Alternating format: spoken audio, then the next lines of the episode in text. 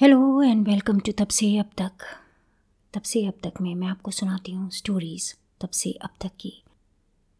Usually ऐसी stories जो हमारी माइथोलॉजीज़ में हैं। एंड व्हेन आई से हमारी I mean the world mythologies आज की जो स्टोरी है, वो हमारी माइथोलॉजी से है। वो महाभारत से है। आज की जो स्टोरी मैं आपको सुनाने वाली हूँ, वो स्टोरी एक ऐसा आंसर हमारे लिए लेके आई है, जिसे हम कभी तलाशते नहीं। क्योंकि हम अपने आप को वैसे नहीं देख पाते जैसे दूसरे हमें देखते हैं। If I am getting too cryptic अगर मैं आपको कंफ्यूज कर रही हूँ तो I am sorry but I sort of just got ahead of myself मैं अपने आप से भी थोड़ा आगे निकल गई थी। आपको स्टोरी सुनाने से पहले मैं क्वेश्चंस डिस्कस करने लगी थी। तो स्टोरी बड़ी सिंपल सी है, बड़ी छोटी सी है। ये वो टाइम था जब महाभारत का होना डिसाइड हो चुका था और कौरव और पांडव दोनों अपनी अपनी सेनाएँ जुगाड़ चुके थे। जब सारे डिप्लोमेटिक एवेन्यूज़ तलाश के दूसरे कंट्रीज़ के राजाओं से बात की जा चुकी थी और सबने ये बता दिया था कि वो किसकी तरफ़ है, कौरवों की तरफ़ या पांडवों की तरफ़। लेकिन एक सज्जन थे जिन्होंने अभी तक अपना डिसीज़न ओपन नहीं किया था। प्रॉबली उन्होंने डिसीज़न लिया ही नहीं था।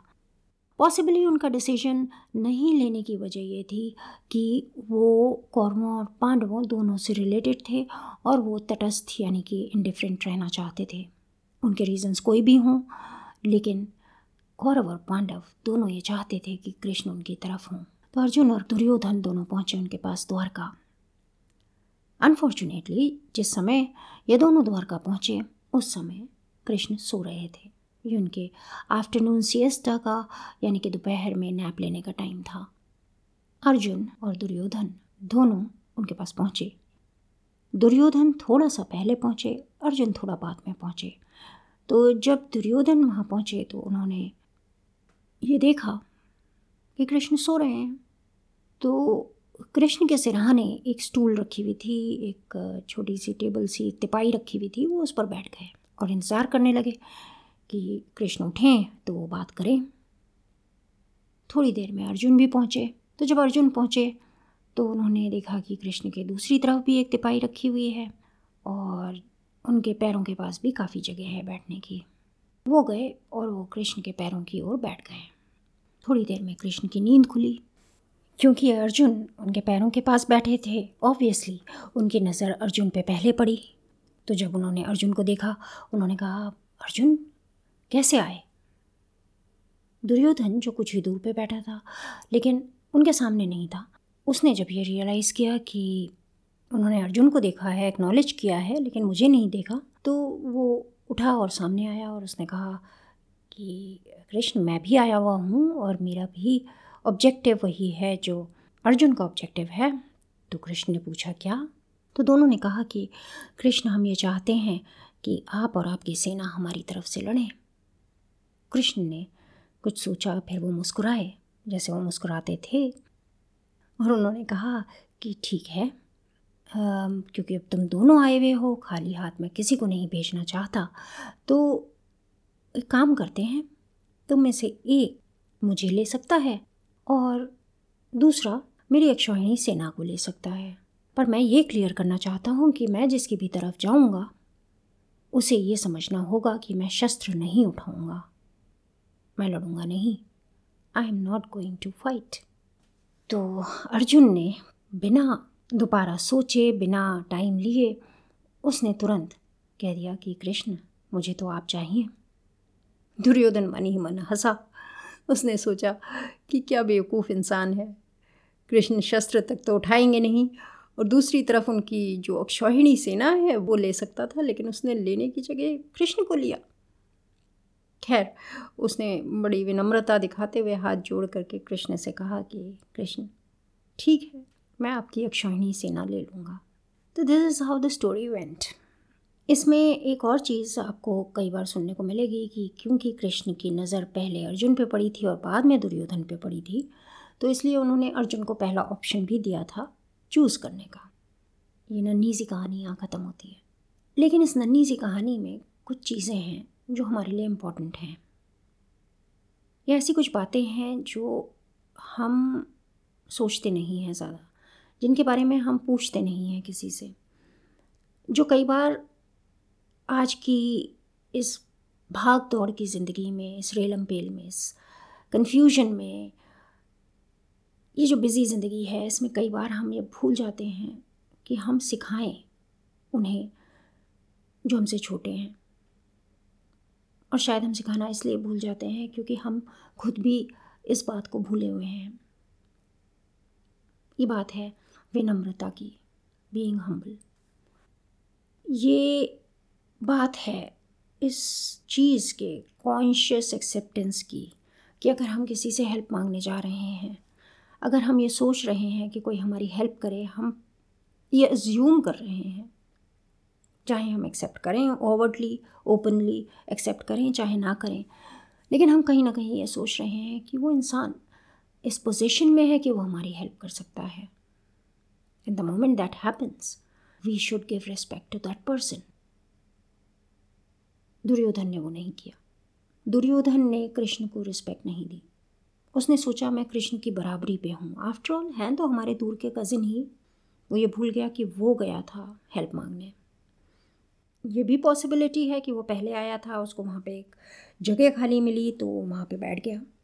अर्जुन के केस में देर इज़ अ पॉसिबिलिटी कि जब वो पहुँचे तो उस समय दुर्योधन ने पहले ही एक सीट ऑक्यूपाई की हुई थी तो automatically he took the other seat but that is not how I see it the way I see it is there is a difference between false pride and true humility और ये जो फासला है, ये फासला जिससे आप बात कर रहे हैं, जिससे आप मदद मांगने गए हैं, उसे बिल्कुल दिखता है। आपको नहीं दिखता। मुझे नहीं दिखता। जब मैं किसी से बात कर रही हूँ, क्या मैं फॉल्स प्राइड के साथ बात कर रही हूँ? It is difficult to assess yourself अपने आप को इवेल्यूएट करना, अपने आप को चेक करना बहुत मुश्किल होता है। क्या हमारी आवाज़ का टेनर है? क्या हमारी बातचीत का लहजा है? क्या हमारी बॉडी लैंग्वेज है? खुद को रिव्यू करना, खुद को देखना, अपने से बाहर निकल के अपने आप को देखना बड़ा मुश्किल होता है। आई बिलीव कि कृष्ण को सब पता था।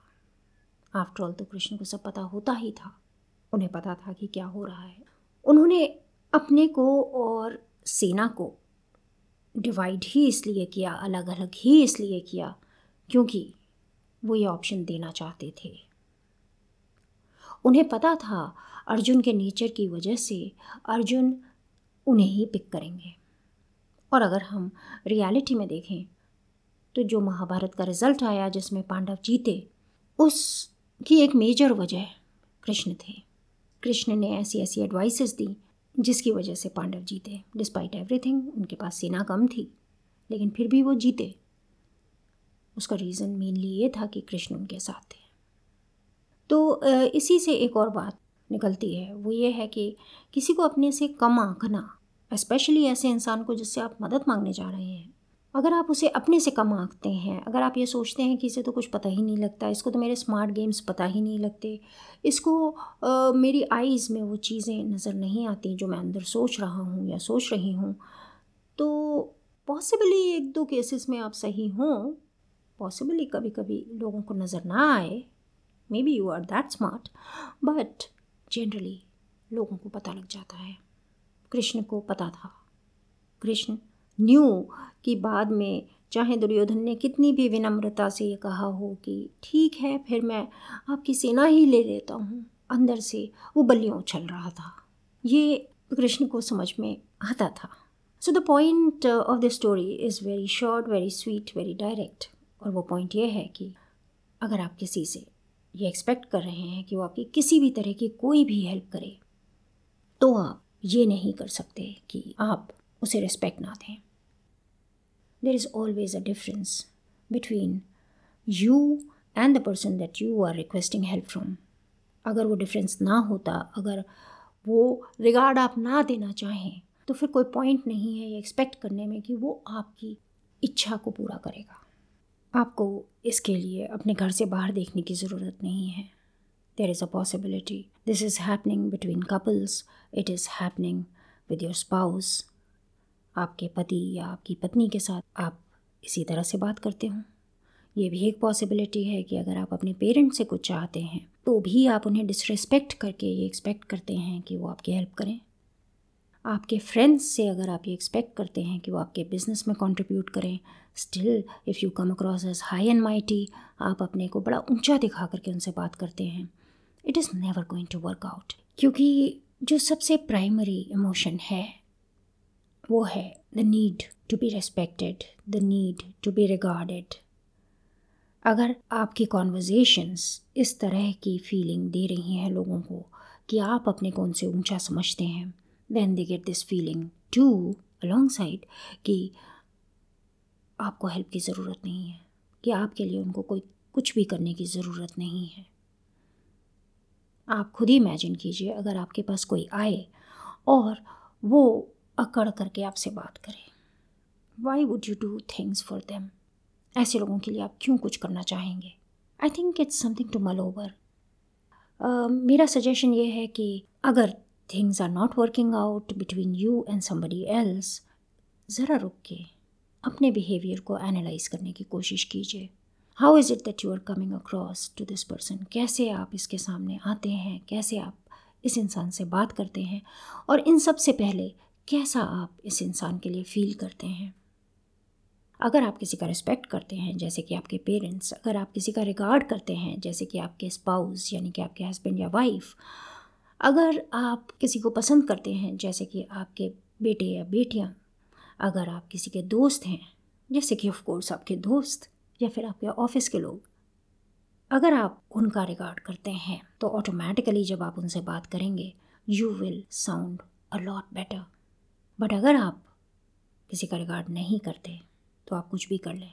इट विल सीप आउट किसी तरह से, आपके बिहेवियर से ये चीज़ निकल आएगी कि आप ये नहीं करते, आप रिगार्ड नहीं करते।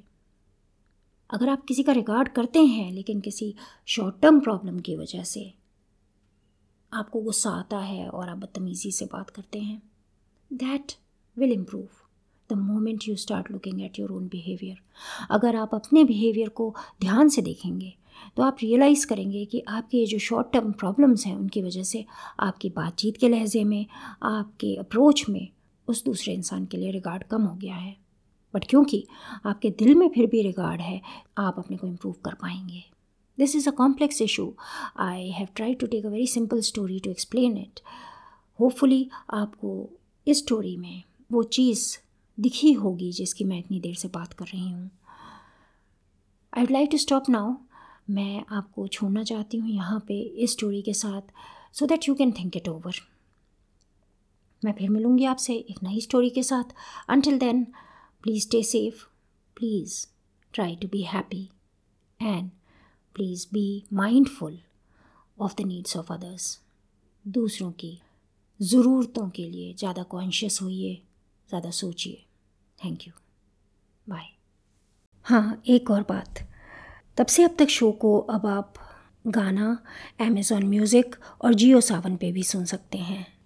तो अगर इनमें से कोई है आपकी फेवरेट ऐप तो फिर you are most welcome to look for the तब से अब तक show on these apps and listen to it there thank you bye